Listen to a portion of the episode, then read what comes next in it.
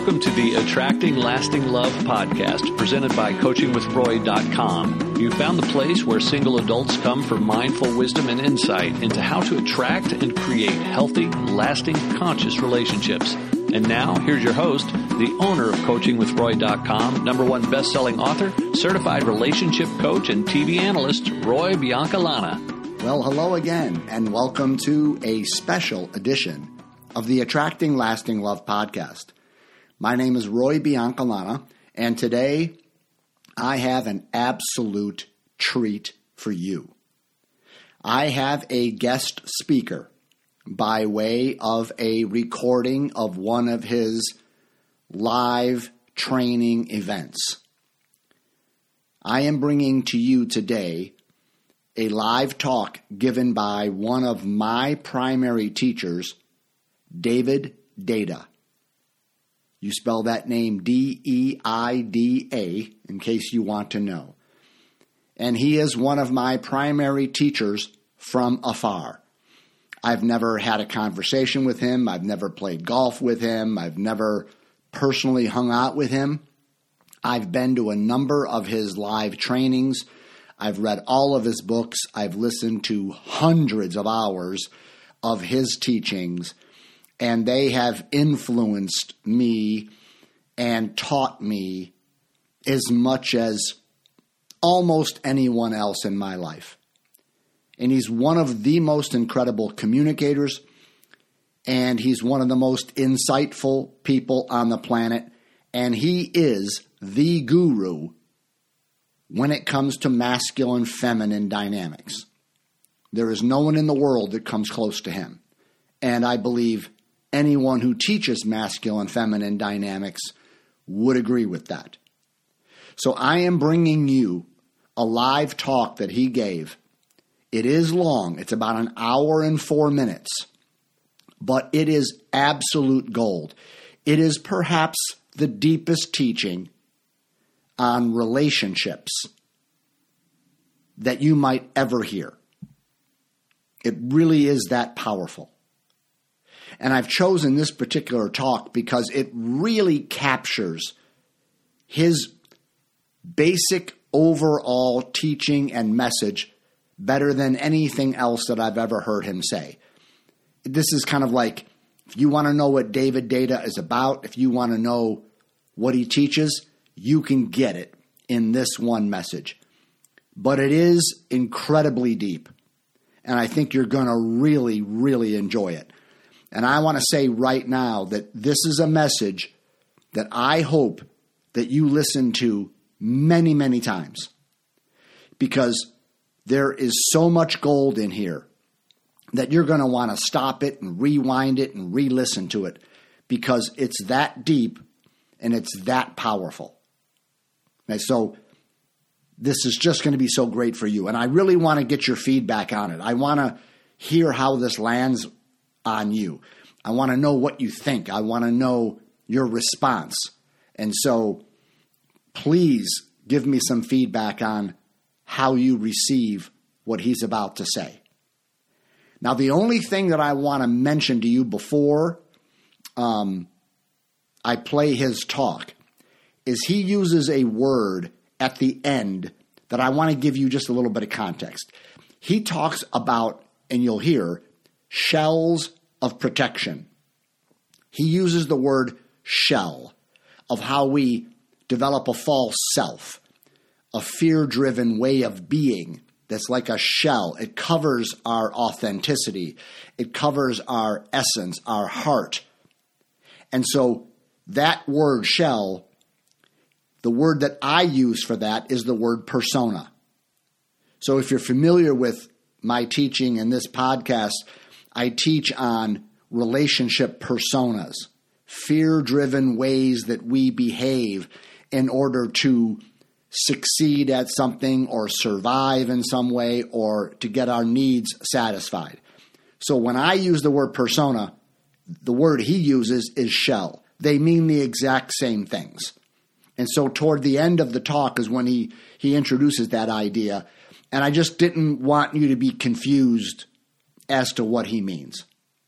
Okay? So I'm going to play the talk now, and I will come back afterwards and wrap up very briefly. Now, one more quick thing. I'm just thinking on things off top of my head here. Um, I'm playing this for you because I want to introduce David Deida to you. I want you to become a fan. I want you to become a follower. And so in the show notes will be his website, which is simply deida.info. Okay? But I, I, would love for you to get turned on by him and to want to learn more and go to live trainings and buy his books and and, and, and his other audio resources. And so in the show notes, I will link to his website so that you, you know, can follow up with this if you love it as much as I do. Okay. I don't think there's anything else. So without further ado, I bring you David Deida. Well, tonight, what I'd like to do is go as deeply as we can into the area of the spiritual aspects of sexuality and what that means, how we can grow spiritually and sexually through our adult life. And whether we're having sex or not, whether we're actively sexual or not, the way I use sexuality and the way I'll be speaking is about a way of living, whether you're in a relationship, whether you're single. Um, it's just a way of being. And if, if what I say helps you, and I hope it does, then it's like a shoe that fits and you could wear it. But if the shoe doesn't fit, just discard it. So if there's something that I say that just doesn't feel like it applies to you, that's fine. You could ask questions about it if you would like. But I'm not saying that this is the only way to look at it. It's just one possible way that's been extremely useful for me and many people, and I hope it's useful for all of you tonight. But uh, add to the usefulness if you have any comments as we go on. One of the bases of sexuality is that there's an attraction or a repulsion between beings. Now, these don't have to be human beings. You know, aphids have sex. um, and people even have sexual relationships, not necessarily sexual uh, intercourse, with uh, even animals. So, for instance, young girls often have posters of horses and unicorns and so forth in their bedroom. Now, of course, they're not thinking of having sex with them, but there's a kind of romance. Uh, do you know what I'm talking about? That feeling of, you know, being a young child and maybe fantasizing in some romantic way about various animals, white knights, the whole thing. And so when I'm using sexuality, I mean that whole spectrum from actual adult sex to even sexual feelings. And what those sexual feelings are based on is an arc of energy between two poles um, all forces in nature flow between two poles. So electricity, anything that's electrical, these lights, if, as you know, they have two prongs you plug into the wall. It's a positive and negative electrical each plug, and it forms a whole arc. Uh, on your car battery, if you've ever tried to charge your battery, if you put the charger on the wrong way, sparks fly. And it's the same thing in relationships for the same reasons. We'll see. There's two poles in, in sexuality, and those two poles I call masculine and feminine. Now, those words tend to be really charged in our culture, and I'm using them very specifically. I'll tell you how I'm using them.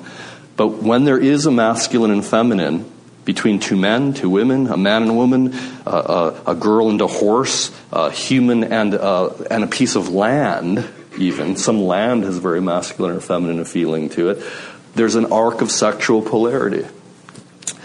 Now, knowing how to live that arc artfully, how to use it for the sake of all beings to open their heart, and how not to be confused by the constant sexual energy that's always moving through you and everybody else and every place else all day as you're walking around and going to work and coming home and being with your children and so forth. That's what we're going to learn to do tonight as deeply as we can. The masculine in each of you, in all of us, is the depth of our consciousness that is absolutely silent. There's nothing there except the conscious witness of things. And that's why masculine people love nothingness. And the more nothing you can get, the happier the masculine is. So the idea of masculine bliss, there's various forms of it, but one form is just having a few beers, numbing out a little, sitting in front of the TV, zoning out. Nothing. And there's a kind of bliss. It's an actual deep bliss that the masculine looks forward to experiencing when there's nothing. Um, now, the feminine isn't like this at all. So, this is, we'll see as we go on why this could create conflict and how to use it to grow spiritually instead of just go, hey. So, or even sexually, you know, the masculine will have sex and drive and drive and drive towards a goal and like have their orgasm and oh, suddenly nothing.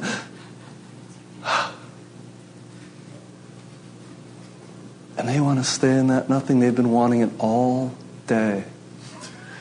You try to talk to them. Hello, I, I look at one second, one second. and so the masculine, in various ways, whether it's through television, whether it's through beer, whether it's through sex, is seeking the resolution of something to nothing. And even masculine forms of meditation and spiritual practice, and we'll see that if we have time to get into that, which I hope we do tonight, involve sitting in silence, contemplating silence, emptying oneself of all the thoughts and emotions that are happening and resting in peace. That's actually a beautiful way for the fem- uh, masculine to meditate, and it's anti feminine. So, all of the spiritual practices that have been founded by masculine people, and every man and woman has masculine in them, but some more than others, which we'll discover. Every form of spiritual practice that has been founded by a masculine person involves reducing somethingness to nothingness.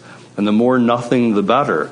So, really good meditation is just like nothing infinite, boundless nothing. Now, that is not the feminine's idea of a good time.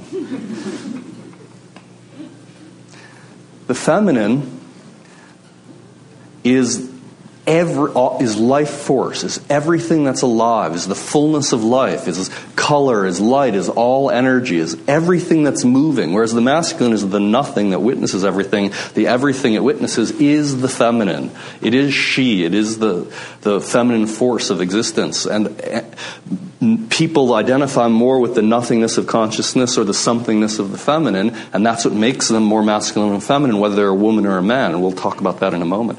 But the feminine, if you're a really feminine person, and I don't know, if this were your home, let's say, and there was an empty shelf in your home, you'll never find an empty shelf for long in a feminine person's home. because if, imagine there's a big empty shelf, a feminine person will see that shelf and go, hmm, what would be good there?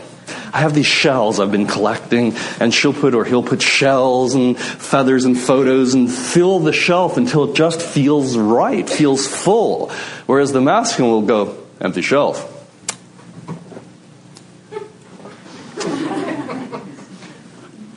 If you look in a feminine person's closet,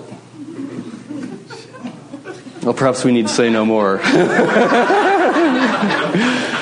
because the feminine is life force. The feminine is light, it's energy, it's color, it's aliveness. And so, for a masculine person, the ideal closet is like clothes for work, clothes for play, uh, tennis shoes, work shoes, sandals, or something like that, you know, whatever variation of that. The feminine person's sense of clothing is I need brown shoes with a heel this big on certain days, but brown shoes with a heel this big on other days. And on other days, I need a slightly different shade of brown with a little bit of silver on the buckle, and so I need that one. And so the feminine feels is so sensitive to the flow of life because the feminine is the flow of life. And the more you're identified with the feminine, the more you're identified with the flow of life energy.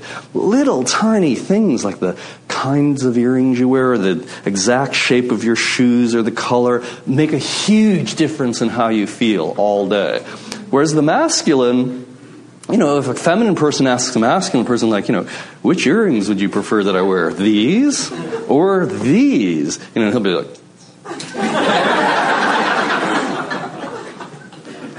And the wrong answer, of course, is that you like them both, but that's, of course, the answer you'll say because you could hardly tell the difference anyways. But it's better to go, oh, those. You know, just, just so she goes, no, I prefer these. And at least she has something to go off of. So the feminine is life force. The feminine is fullness. The feminine is aliveness. And anything that adorns or enhances life force or aliveness, the motion of energy through the body, the fullness of life, uh, is a boon for the feminine. It magnifies the feminine. It makes the feminine happy. So that uh, a beautiful day for the feminine is is conversation with friends and, and delicious food and happiness and children laughing and running around and uh, changing clothes several times into different outfits if you have that occasion possibly to change into several outfits. And the ideal day for the masculine is like, today I get to do nothing. you just plop down. Yeah. The nothinger, the better. Now, when a feminine person walks into that room of nothing, why are you laughing?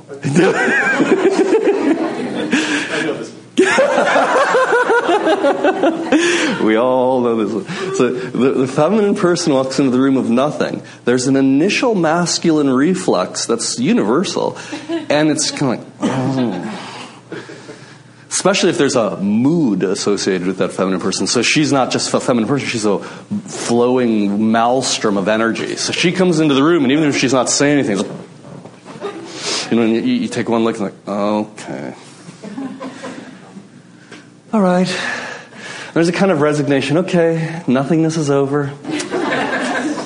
Hi. And now, the feminine person could take that as a kind of rejection because she's very sensitive to energy. So she feels suddenly his body's tense. He has a kind of resentment that she's interfering in his nothingness. And again, that nothingness could be anything from meditation to zoning out in front of the TV.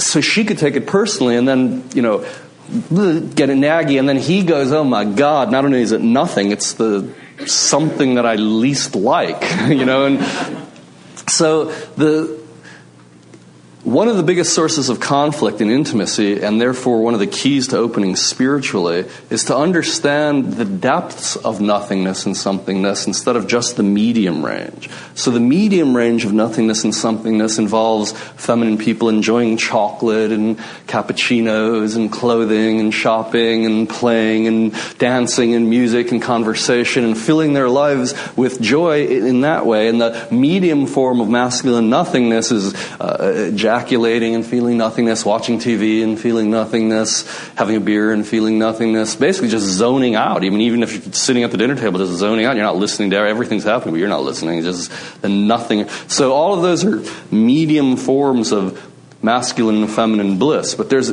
that's just a hint. And we live in a very mediocre time spiritually and sexually. And so our culture doesn't give us a lot of clues on how to go deeper than that kind of it's fun, but mediocre level of nothingness and somethingness. So, one aspect of sacred sexuality and spirituality is taking that nothingness and somethingness all the way, going all the way, so that the feminine doesn't stop with a piece of Belgian chocolate washed down with a bit of cappuccino and some conversation. But that same pleasure that's evoked by those delights are allowed to move through the entire body and open the heart to God. To allow yourself to use clothing, sacraments, jewelry, music, singing, whatever you would like, to, to, to, bring so much joy to you that your heart opens completely to the divine, that's feminine spiritual practice. And it usually doesn't involve a whole lot of sitting alone by yourself in a room. On the other hand, for the masculine, instead of just stopping at the zoning out of television, which is very blissful, just like chocolate is and so forth, instead of just stopping there, feel the infinite nothingness that is the, your true consciousness even now in this moment. So if you can now, in this moment, Allow yourself to feel the consciousness, the witness, the depth of being that has no qualities, that's eternal, that never changes, and rest as that right now. It's better than TV. And not only that, no one can interfere with it because anyone whose emotional craziness gets in that just becomes part of the nothingness. And you're able to rest in the nothingness and totally enter into the heart of the feminine being, who you would otherwise retract from into your pseudo nothingness, TV and so forth. Now, since you're so deeply rested in it, there's no need to retract. And you can feel so deeply into your feminine partner's heart that you're resting open, unthreatened. There's not that recoil, mm, you gotta deal with this now. Instead of that, there's a relaxation into her and a claiming of her heart, a total invasion of her heart, where you rest as the presence that's already through and through her. And by resting as that presence, she feels you inside of her, taking her, opening her, and then the both of you get exactly what you want. You get her energy of openness, devotiousness, and surrender, and the feminine partner gets the masculine partner's presence of unrecoiling conscious presence deep into her heart, into her body, into her life with no cringing. And that helps us set the stage for what can be a really deep intimacy and really deep spiritual practice. But to do that, we have to grow. And I'm going to de- describe a few, three steps of growth, and then we'll open it to questions and see if there are any at this point in the first stage of our growth, women tend to identify only with the feminine and not the masculine at all. And so in the first stage of growth, women are stuck in, and you could think of like the 1950s style of classic relationship in the United States to give like a little archetype or image of this. You have the, the housewife who makes everything beautiful, wants to be beautiful, um, who's all bubbly and has to be cheerful and so forth and she's not allowed to express how she really feels. She's not allowed to make decisions. She's even probably in those relationships not allowed to earn a living or have her say in the world. And the masculine side, men had to be the first stage masculine, always in charge. You know, you do it my way or you just leave, you know, God dang it. I'm the one in charge here. I'm always right. And he was the breadwinner and never showed emotions and always was on the path, on the direction, come home full of purpose, you know, and sit down. So you had this rigid kind of macho jerk, submissive housewife kind of scene in the first stage of intimacy and in human growth.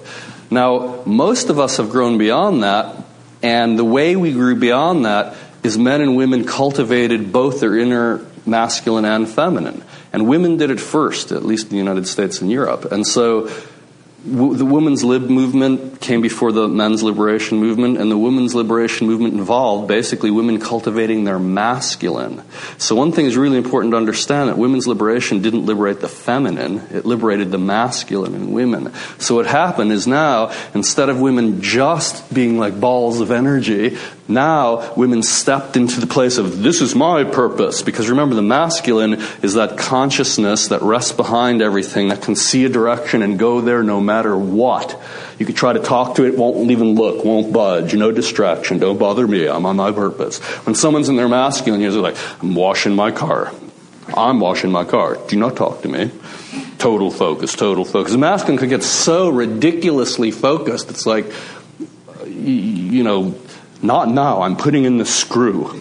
You know, so women cultivated their internal masculine and learned to, you know, earn as much money as men and, and make decisions that don't involve depth of emotional feeling and not show their emotions so they could go to work and just get the job done live by their schedule book. So to grow into the second stage, women cultivated their internal masculine and they they had their schedule books and they had their purposes and women developed their direction of where they want to go in their life and independence and no one's going to tell me what to do became the woman's thing. I'm going to decide what to do. I'm not going to depend on a man anymore. And of course, then women started having as many heart attacks as men and so forth, but that's, we'll get to that. So women cultivated their internal masculine to get somewhere and become whole people so they no longer needed to depend on men, which is a good thing. They became independent, autonomous people who were miserable. The, the masculine who had for years, you know, I'm, I'm in charge, I'm doing this, you know, I'm earning the living. Probably about 15 years after the feminine did, after women did, came the men's liberation movement, if you will, or the men's movement. And the men's movement did not involve men learning a deeper goal. It learned men men going out in the woods, playing drums, expressing their emotions, things that, that women have always done. I mean, they just get together for a tea party. It's more emotional than the deepest men's group. And so men, men are practicing, like saying how they feel and getting sensitive and things like in the 60s, marijuana helped a lot. So people who had smoked marijuana would suddenly go, you know, these guys who had previously been, and they take a token and like, oh, I have a body. hey, that music sounds pretty good. Yeah. Yeah, forget this working all the time thing. And the masculine then, or men, cultivated their internal feminine, and they learned to flow with energy, and they learned wore colorful clothing, and grew their hair longer, and wore jewelry and earrings, and lo- learned to go back into nature and feel the rhythm of nature and the rhythm of music. And so, in the second stage, what you have are really flowing, sensitive men who most women don't trust and go, Where are all the strong men? And really rigid, uptight women who get the job done and are totally independent but don't know how to surrender anymore because they don't trust these wimpy guys, anyways. And so we have a second stage kind of everyone's balanced, everyone's independent, no one needs everyone, and everyone's unhappy. So, what this workshop tonight is about, and all of the books I've written are about, is the third stage, the next stage, which some of us are not ready for. So, even tonight, as we're talking, in a moment when I open it to questions, you'll find out that some people here just do not want to make this change, and that's fine because we all have to discover it at our own pace. But the next stage is to go, okay, I could take care of myself. I'm independent. I have my masculine and feminine developed. Is that the deepest way to give my life? Is that the deepest way to offer myself to God? Is that the deepest form of human being? Is that how I want to live between birth and death? Is this is my deepest ecstasy? And for most people, the answer is no. And to take the next step, you keep the gifts, the capacities you've developed. So women keep their masculine capacities to earn as much money as they want, be prime minister of any country they want, and men keep their capacity to dance and play music and go out in nature and enjoy themselves. Those are great things. But there's another step beyond that. And the step beyond that involves two things. And those two things are feeling the deepest desire of your heart and knowing how to express that sexually. And sexually, I don't, again, mean through sexual intercourse, I just mean through your sexual being. So, what does it mean to know your deepest heart's desire? Well, I'll just tell you, and again, you'll need to feel for yourself if this works for you, if this feels right to you or not. But the deepest desire of the feminine heart, that is a, a man or a woman who identifies more with life force and love light than with the emptiness of the witness and the direction that comes from that emptiness if you identify more with that fullness of love light, then the deepest desire of your heart, the feeling of it, is an aching yearning to be filled. It's a desire to be seen because you are light and you want to be seen, you want to be known, you want to be noticed, you want to be felt, you want to be entered, you want to be taken open. And so the feeling is to, to find someone or the divine itself to enter you and take you open to enter you, to see you, to come into you, fill your heart and take you open. And without that entrance, without that reception, you feel empty. And you and it aches, it hurts. So you sometimes have to close yourself off to the own pain of your heart. So if there's not love in your relationship or you don't have a relationship, your heart is aching for love so much. Sometimes it's just too much. You just shut yourself off from the pain of your own heart, and you could you could still have a good profession and so forth, but you come home to your empty house and your cat or whatever you have, and it's just not enough. Your heart aches. It doesn't matter if you're super successful, if you're a zillionaire, you're, you're a CEO. If you have a feminine heart, your heart aches to flow, give and receive love. If you have a masculine heart, that is, you identify more with consciousness and direction than with the flow of light and love, then your heart yearns, your heart aches, your heart must discover your deepest consciousness, which is expressed through knowing your deepest life's purpose. So if I ask you, what do you need to do before you die so you could die absolutely complete? Unless you know how to answer that, you have not allowed yourself to feel your deepest masculine heart. Your deepest masculine heart is based in knowing your deepest life's purpose, grounding every day of your life in it, and living from that integrity. So there's not a moment of your life that's not springing from your deepest heart's purpose. There's no meandering about and ambiguity. Well, I'll just go out in the woods for a while and feel good because I really don't know what else to do with my life and it's better than nothing. Going out in the woods could be part of your deepest life purpose, but then you'd know it. It wouldn't just be something you did because you didn't know what else to do. So, the masculine heart to grow into this third stage must know its deepest purpose and not tolerate anything less. And this is where it gets a little offensive, and then I'll open it to questions and we'll find out how offensive it got. But we'll, we'll inch it as far as we can. how many times has a masculine person been with a feminine person and the feminine person's talking the masculine person because the feminine talks obviously to share love and energy not to get somewhere and end but the masculine always wants to bring everything to an end because the masculine wants nothingness. So every time a masculine and feminine person start a conversation, the masculine person starts it with, okay, how fast can I get this over with, basically? It's like, are you saying this? What's the point? What are you talking about? Where are you trying to get with this? Because the masculine wants to get to wherever it's going, finish that goal, have a moment of emptiness, move on to the next goal, finish that, have a moment of emptiness.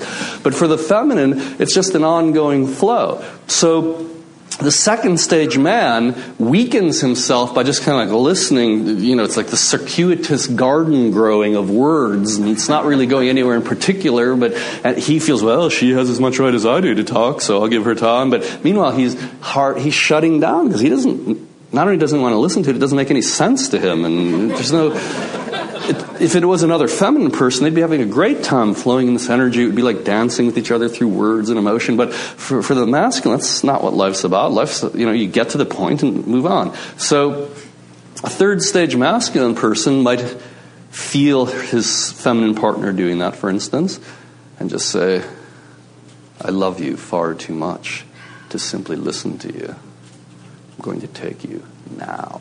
And draw him to her look into her eyes. She pulls a little closer. Do you really want to talk? Would you prefer to use your mouth for something else? Now,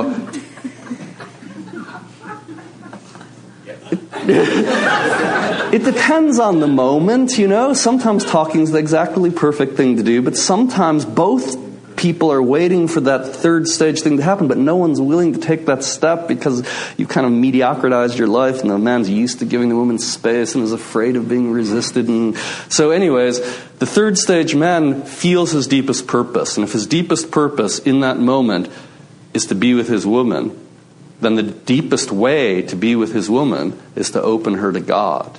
So the first, thir- the third stage man, excuse me, the third stage man says, if I'm going to be with her, I'm going all the way with her. And that doesn't necessarily mean sexually, it means all the way to God. Now, is listening to her talk in this moment the best way to open her to God? Sometimes it might be, but sometimes there may be more direct ways, you know? Ways that both of you would enjoy more. And the third stage woman, likewise, sees this kind of bozo guy going around the house, not working at a job that makes money but isn't his deepest purpose. And then he comes home and he's all collapsed inside because he doesn't know what he's doing in his life and just wants a little food and sex and go to sleep. And her heart's dying, but she doesn't express it because she doesn't want to lose the relationship. Second stage. To move into the third stage, she, again, just like the third stage man, doesn't tolerate anything less than deepest flow of love. So the guy's just sitting there doing whatever he does, and she walks out there with her body on fire with love and does whatever it takes. And we'll talk about that if you're interested, exactly what to do. so that his heart goes, Whoa, I'm here. Instead of letting him go off with his not feeling his purpose and kind of mediocre presence, she demands his deepest presence. And that demand, again, is a demand for the divine. And the way the feminine divine shows itself is through devotion and demand for his deepest consciousness. Basically, if you wanted to put it into words, it would be I am yours. I am light. Take me if you dare, because I'll kill you unless you're completely deep. That would be the fullest expression. You know, take me, total devotion. I'll go anywhere with you. I totally surrender. And I'll kill you if you're anything uh, less than totally present. Both. Take me and watch out, bub. Better be all the way. Ladies, raise your hand if you'd like that from your man. I'm just curious. Okay, so so we've gotten that far. So this might be a good time to allow if you have any questions, and I'd rather fine tune it to your questions than continue. If there are no questions, I'll just continue. Um, but the third stage, beyond that mediocrity of sensitized men who let women do anything but no one's happy, and women who are really good in their career but whose hearts are aching because they can't be with a man who they could totally trust that stage of the second stage is over, and we're really, many people, anyways, are very ready to move to the next stage. And that's what this whole talk is about. That's what all my work is about. It's helping people take that next step. And because it's an art, it's slightly different how each person takes that step, although there are universal principles. And so if you ask a question, I'll answer it for you personally, and you could go home with specific practices and understandings. Although the principles will apply to everything, I'll address your situation perf- personally if you're courageous enough to ask. so, are there any questions? Yes. I hear you talking about masculine and feminine, and I'm a little confused because I can feel both within me. Are you ready? Are you ready? Okay, here it goes. It's a great question. All of us have the masculine and feminine within us. So all of us experience both desires, just like you say. Every human experiences that. Now, here's the refinement. If you can imagine the masculine on one side and the feminine on the other, there's a whole spectrum that all of us exist in. So, I could move into my masculine, or you could, and like focus and ignore everyone and get the job done and finish and go, ah, oh, done. I could move into my feminine and, and, turn on great music and dance with my friends and enjoy life and being alive as life. So all of us can do, hopefully, the whole spectrum. However, and this is the crux of the spiritual part as well as the sexual part, there's a place in that spectrum that we call home. And it could be anywhere in that spectrum. It could be right in the middle, very balanced. It could be very masculine, very feminine. That when we are most open and ecstatic, where we most often rest in that moment. Now, it's a center of gravity, so we still can play the whole spectrum. So let's look at it sexually to give you a direct feeling of it. Here's two choices. Let's say you're married. Um, are you married? You don't have to say. Okay. Let, us just let's uh, sort of. Let's say you're sort of married. And, and again, and this, by the way, applies to, to heterosexual relationships, homosexual relationships. It doesn't matter the gender of the people involved, more masculine, more feminine person, but we'll get to that too if there are questions about it. If you're the feminine partner, if you're the more feminine partner in the relationship, and then your masculine partner comes, let's assume it's your birthday. Let's say, let's say it's, your birthday falls on a weekend. And your birthday comes, and your man, are you married to a man? or I mean, kind of married to a man. so your man comes and he goes, "It's your birthday," and you say, "Yeah," and he goes, "Happy birthday." And he goes, "Well, what do you want to do?" And you go, "What do you mean?" And he goes, "It's your birthday. We could do anything. What do you want to do?" Your heart will go like. Surprise me. now feel that as opposed to it's your birthday weekend your kind of husband or whatever, your boyfriend, man, comes in and says, Happy birthday. You have a half an hour to pack. We're going to be on a tropical island. That's all you need to know. Bring bathing suit, evening clothes. I'll take care of the rest. We'll be back at Sunday at 8 o'clock. Which would feel more like a gift to you?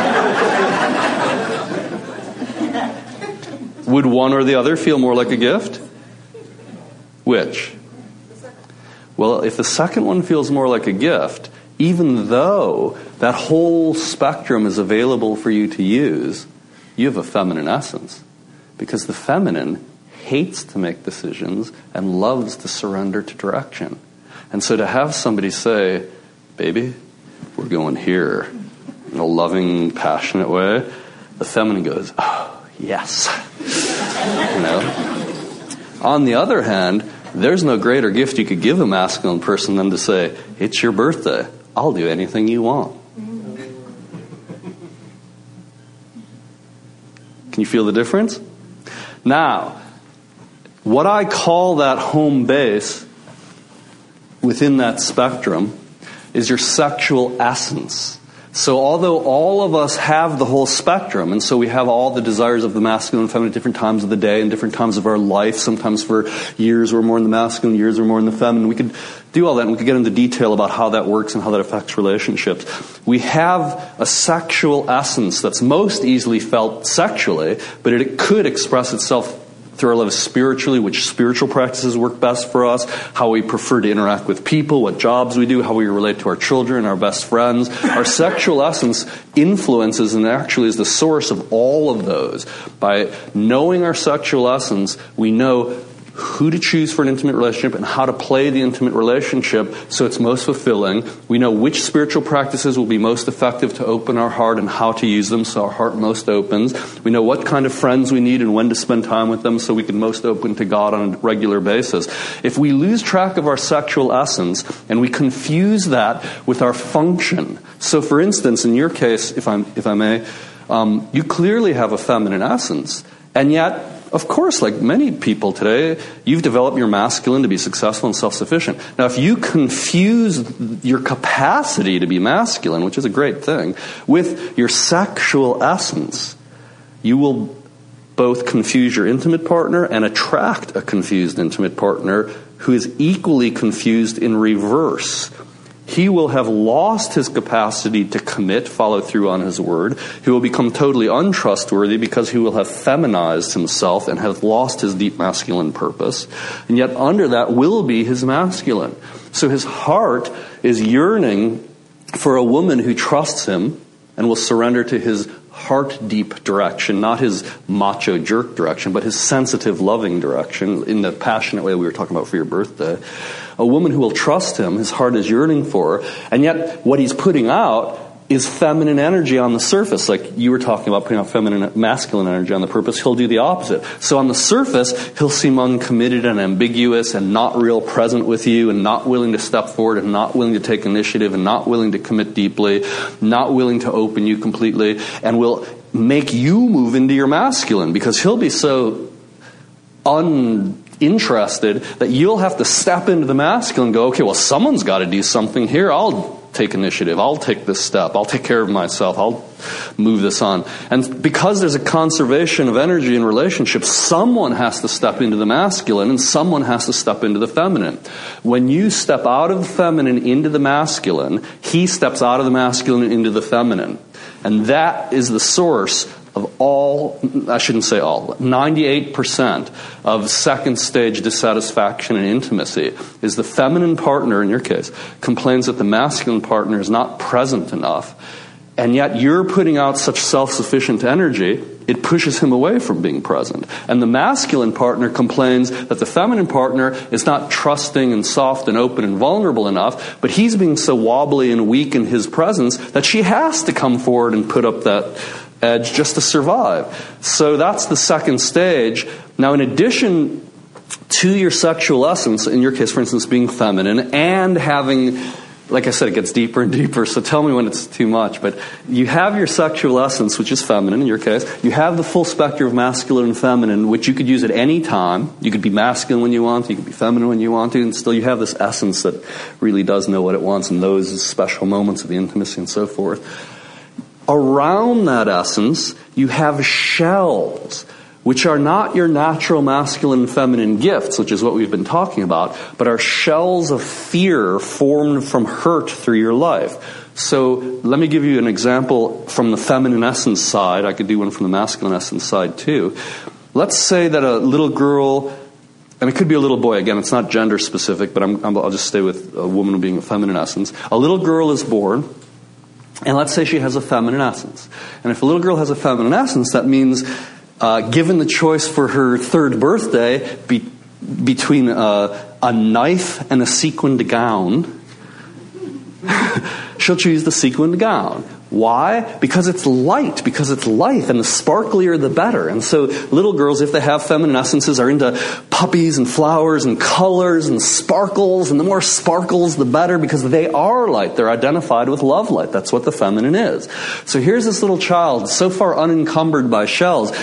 If she has a feminine essence, she deeply identifies with being light and love and wearing light and love and being seen.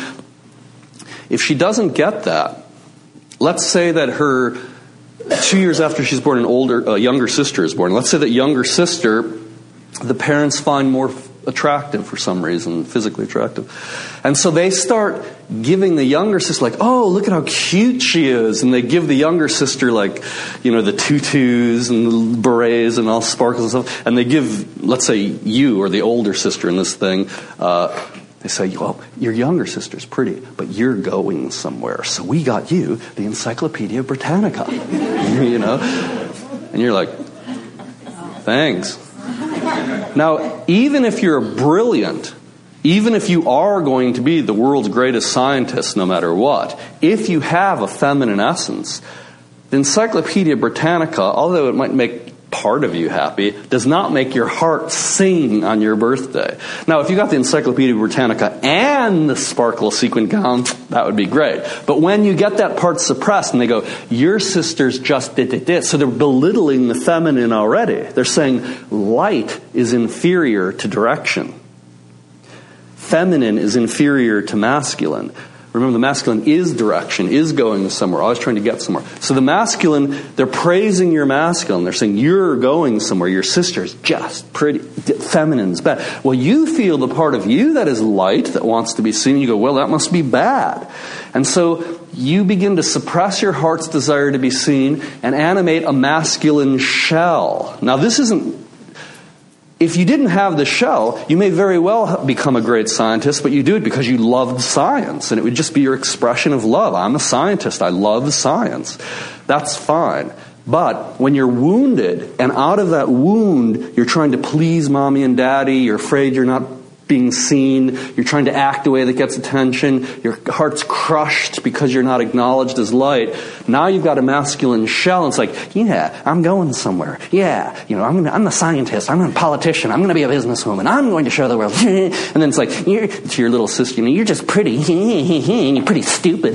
but I'm going, you know, you, you develop this whole shell. It's no longer just your loving masculine that wants to do things. It's a shell. Now, when you get to high school, let's say, microscope girls don't get as much attention as the pom pom girls or you know the cheerleaders, the energy balls. You know the so. Your feminine heart is still somewhere buried under there, and you do want to be seen, and, but you've lost touch with your true radiance because you've covered it over with the shell. And now what you do is cover that masculine shell with a feminine shell that is no longer your true feminine. It's false feminine energy. It's another fearful shell. So you see what the girls are wearing that are getting all the attention, and you buy the same brand of pants and the same color lipstick, and you spend hours in front of the mirror trying to, on the surface, look radiant because you've lost touch with your inherent radiance of your heart that your parents didn't acknowledge, so you covered over with a masculine shell. Now you're covering over that masculine shell with a feminine shell.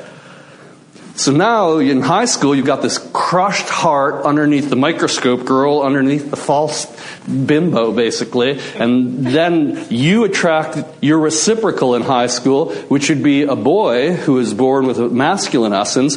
And the masculine essence, because it loves nothingness, is inherently attracted to death because death is ultimate nothingness. So anything that involves death or facing death, you know, race car driving at the edge of death, mountain climbing, rock climbing, boxing, just being at your edge is what turns on the masculine. So little boys who have a masculine essence, you know, you say, be careful, there's a cliff there, don't get too close. They're like, immediately challenging the edge because that's where their bliss is. And masculine love is expressed in the form of competition to the edge of death, if possible. But since you're little boys, you don't know quite how close that gets. So if you give two little boys who have a masculine essence, like the same toy, they'll fight over the other toy because it's blissful to fight. It has nothing to do with the toy. Just blissful to compete. It's blissful to face that edge. If you've ever seen boxers, like they go out it, they're pummeling each other, they're like bloody. And then after the boxing match, like hugging each other, great match, great match, you know. The masculine expresses love through living at the edge of death. So if little boys will, who have a masculine essence, um, I don't know. I remember like taking magnifying glasses and burning ants with the sun and chasing them all over. You, raise your hand if you've done that kind of thing. I mean, that's how that's how masculine people are. It's like kill whatever you. I used to take. You know, there's a frog. I would go out with spears and find anything I could kill, basically. So. Let's say you have an alcoholic father, though, and you're a boy with a masculine essence and your father is, say, emotionally abusive because of his, his alcoholism, or maybe he's not alcoholic, he's just emotionally abusive. And as a little boy, you have a strong sense of direction because you're masculine. You're going somewhere. And now every time you say, uh, you know, Daddy, I'm going out with Bob, just simple like that. And if your father goes, Shut up! You do what I tell you to do because he's messed up himself, he's causing his child physical pain every time he asserts his direction, which is his masculine, just like not getting you the sequin dress. So every time this little boy tries to assert his direction, which would be his masculine gift to the world ultimately, it gets battled, beaten down. Now he no longer trusts his direction, and because it hurts so much when he puts it out, he develops a false feminine shell of sensitivity to energy. So he like walks into the room and feels, is daddy, is daddy gonna hurt me? What kind of mood is daddy in? Is daddy okay? And it's no longer his natural feminine sensitivity, it's fear. He's afraid, so he's got this feminine shell like, hi, I'll do it, whatever you want, if it's okay with you, uh, uh, you know, this false sensitive. Now, these little sensitive guys in high school, again, don't get as much dates, let's say, as the quarterbacks, football team, motorcycle guys, tough guys. So this little sensitive guy whose heart does know its direction has been bashed down, wounded masculine heart, detaches from his deep sense of direction, false feminine shell of sensitivity, making sure everything's okay, wants dates, starts imitating the tough guys. So it's like he practices smoking cigarettes like a tough guy and practices walking around like a tough guy. And now you've got your macho, it's not his true masculine direction anymore, it's a shell. And of course, the girl with the crushed heart, covered by the microscope girl, covered by the bimbo, now gets sexually attracted to her exact reciprocal, which is a boy with a crushed sense of direction over the ultra sensitive false macho shells. They get married. Now, of course, her her bimbo shell and his macho shell are what attracted each other, so their deep hearts, their cores, never really get what they want because the shells are what's interaction. So let's say they have children, they're sitting together 20 years, they get divorced, typically happens about 40 years old, divorced, few kids, blah, blah, blah. So now they're 40, they get divorced. First thing she does is say, I'll never depend on a man again. I'm going to. That was, first of all, it's incredibly painful. I mean, you raise your children, you expect your husband does whatever he does. Typically, you know, because you're well, we'll go into that later, but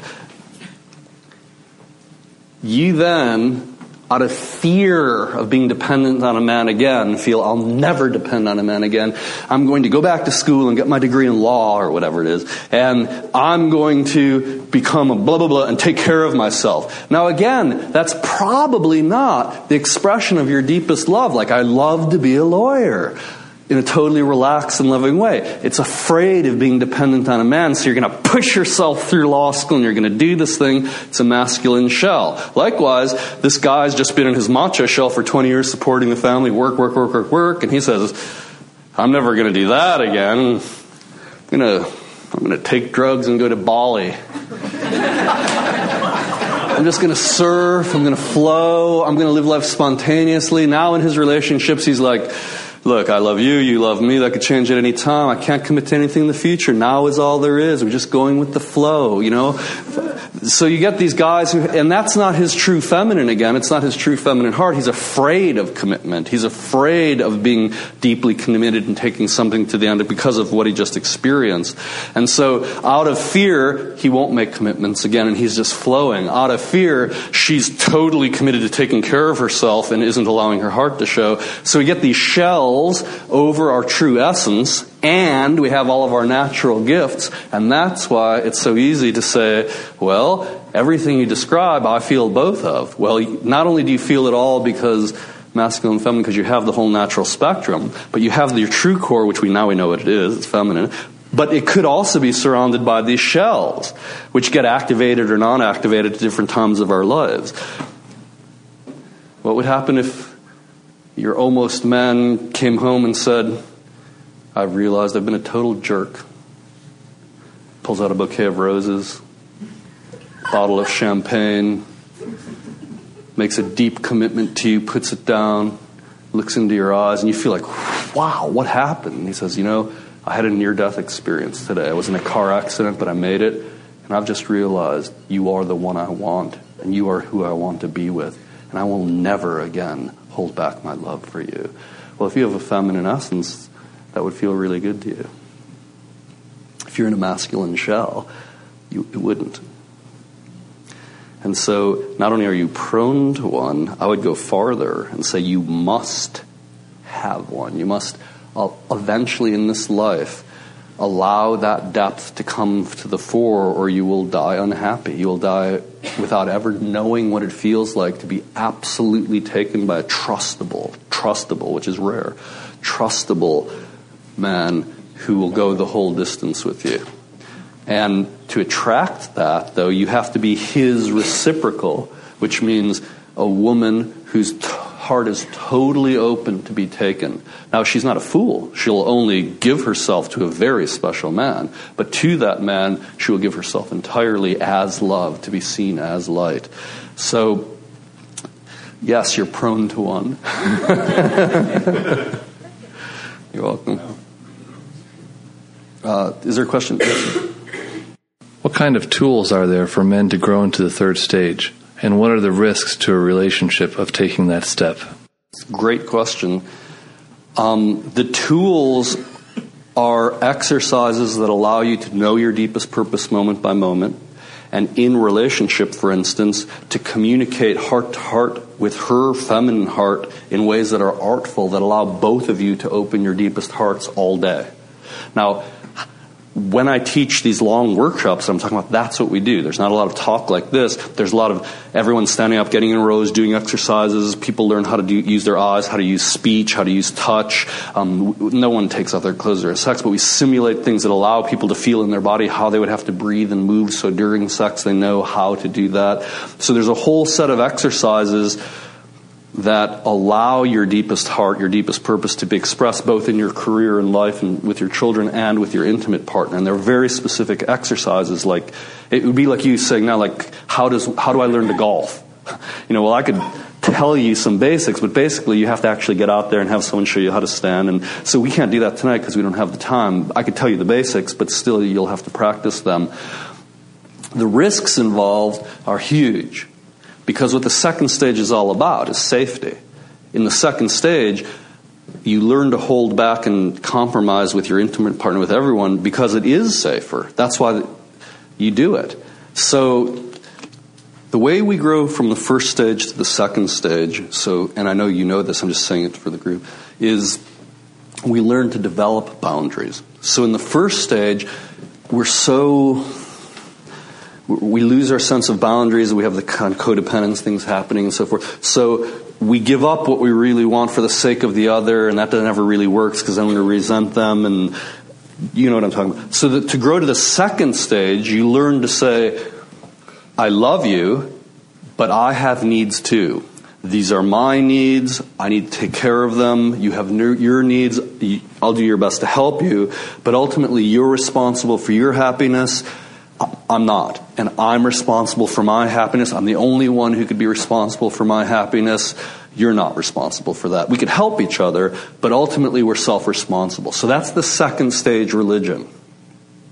It's safe.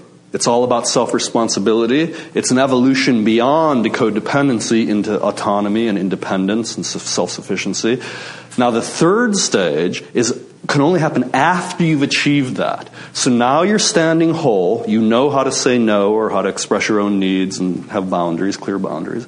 And you go, okay, boundaries are safe, but this isn't God blissfulness. this is boundaries, you know, this is safe. This isn't divine ecstasy. And anyone who's had even a moment of real divine ecstasy or openness knows that one of its hallmark features is openness with no boundaries. It's oneness. It's no separation.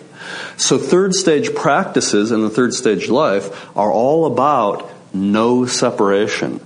So one of the specific practices, and again, this is like golfing, I could tell you, but you have to do it, would be to practice feeling into her heart. She your partner? I'm assuming since you're holding her. That you'd feel into her heart so deeply, practicing. Just like when you're practicing golf, do you golf or something? I don't know, anything. You would practice the sport over and over. You know, you would get out there, you would just over and over, whatever sport it is, you would practice it over and over until you got it right. You would practice feeling into her heart actually feeling what she's feeling. Is she happy? Is she sad? Is there energy moving up this side of her body, down this side? Is she breathing with this texture? Is she breathing with that texture? You would actually develop the capacity pretty easily. It would take a couple days of practice to feel into her body, inside her body, inside her heart so much you actually can feel her emotions and body more than she could because she has these shells like you did. So she has these shells around her that have been built so she doesn't have to feel the pain in her heart. You, from the outside, because you don't have her shells, you know, you have your own, we all have our own, you can feel into her heart. Now, when you can feel into her heart deeply, more deeply than she can, which takes a little practice, but not a whole lot, when she says to you things like, Leave me alone, and she goes into a room and she shuts the door, well, a second stage man would go, Well, she said, leave me alone. I respect her space. I'll leave her alone. Right? Right. How often, ladies, do you really want him not to come into the room? Sometimes, but most often when a feminine person says, Leave me alone, she's on the other side of the door waiting for you to come in. really. So raise your hand if that's true, ladies. So he knows. Okay. So now, uh, what a third stage man does is feels into her heart instead of listens to her words as if they were the truth. He feels into her heart for the truth and feels, well, she said, leave me alone. Second stage man would go, well, I'm, i respect her space. Third stage man goes, I am here to open her to God. What does her heart need now? Does her heart need space? If her heart needs space, you give her space. But if her heart needs you to barge through the door, throw her down on the bed, rip off her clothes, look into her eyes, and say, You're mine, bitch, and you're going nowhere, then that's what you would do to open her. Now, I don't know which would open you more. Do you want to give any hints so he knows?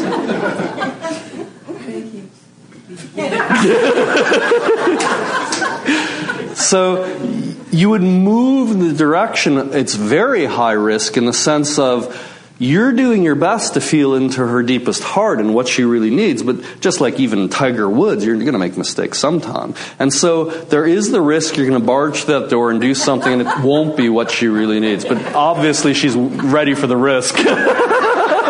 She'll take the mistake at this point.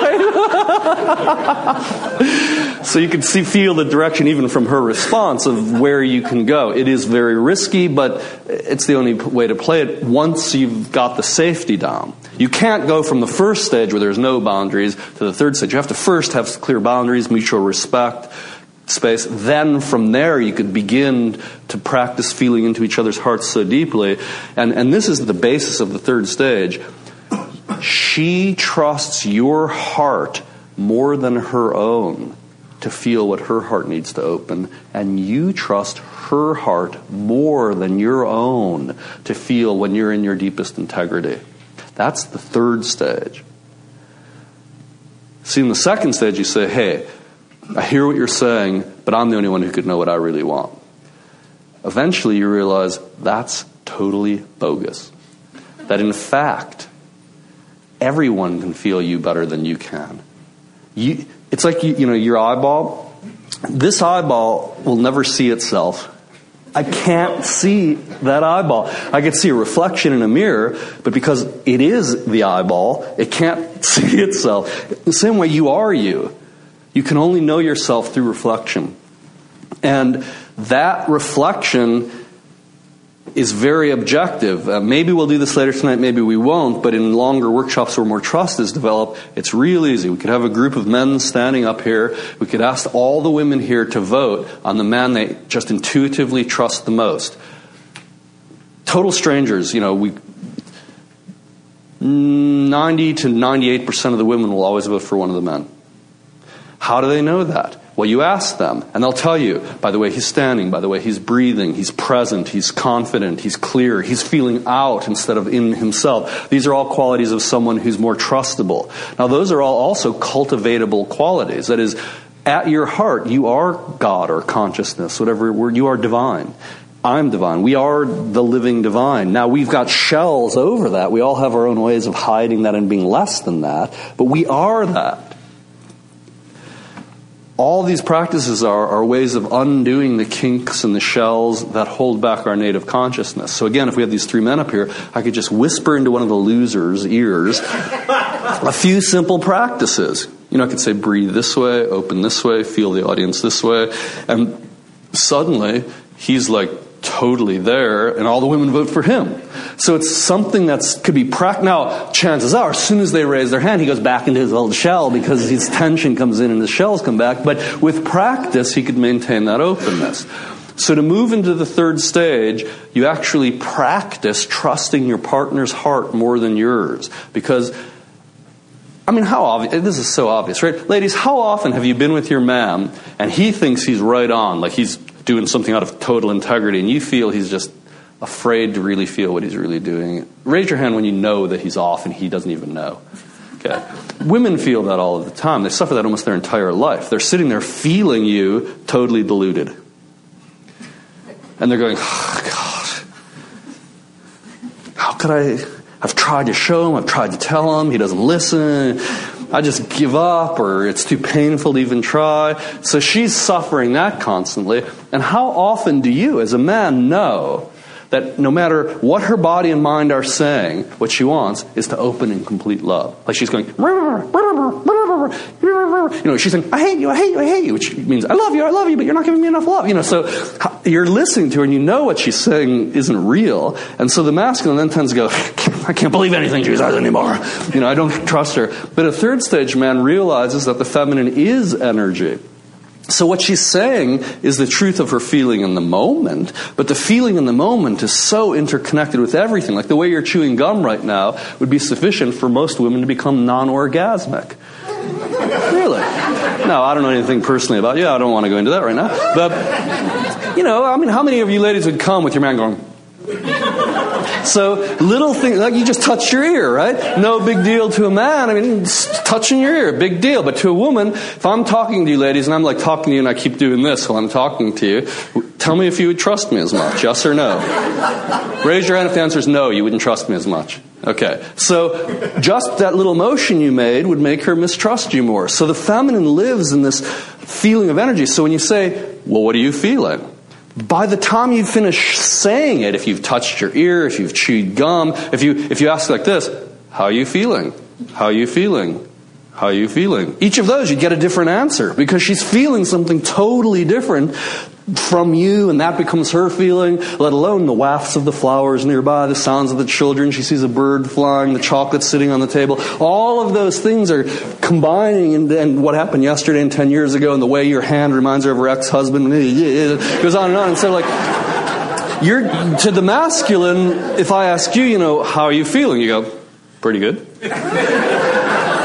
or, you know, eh, not so good today. That's like the, the beauty of the range of the masculine, you know?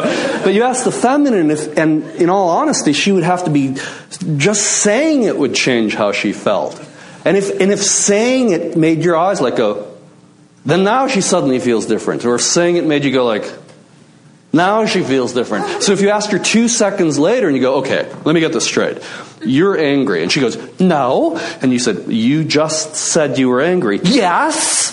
Now I am angry. You know, it just changes instantly. Do you get that? So the second stage man is lost because you're trying to believe her and treat her like a human, which means like a man to a masculine person, because he projects his way as the way, naturally, just like women do. I mean, you think human, you're human, they're human, they must be like you.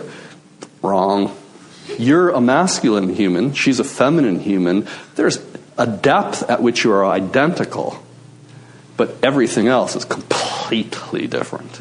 And that complete difference means in the third stage, you worship the heart that is identical, you're amused by the differences, and you use those differences to open the heart. You know, if she came in and said to you, I've arranged the weekend, you'd be ready by four. You'd go like, huh? but you say that to her, and she gets all excited. It's a mystery. You're taking charge. She can relax. Now, by knowing those differences, you can open each other's hearts deeper and deeper and deeper, actually, through the medium of those differences. The second stage men and women try to minimize those differences.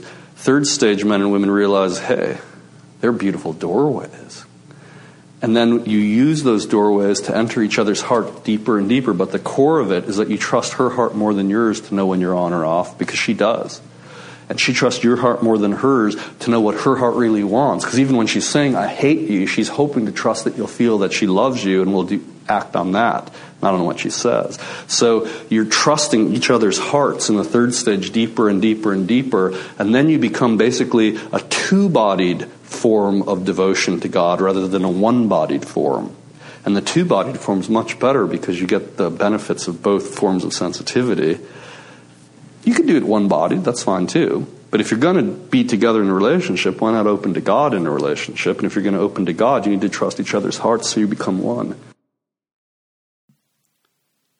Well, is your head spinning a little bit? Was that not powerful? Did it bring up things that you want to explore? Did it create questions in you? Did it create a yearning to understand more deeply? I want to know can I support you in understanding what you just heard and help you integrate it and apply it to your life? Can I help you move from being a stage one person to a stage two? Because as you heard, you cannot you cannot really relate from a stage three perspective unless you've really done the work of going from stage one to stage two, which means it's all about self sufficiency and setting boundaries and getting out of codependent habits. Okay, so I'm hoping that you have been blown away by what you heard and you want to go deeper. And that's what I'm here for. I would love to support you in that. So if you want to follow up and maybe talk about working with me, because you can't work with him individually, he doesn't do any individual coaching. In fact, I think right now he's on a one year hiatus. I don't think he's even teaching anywhere. I think he's in a cave somewhere, just meditating and staring at the wall. Okay?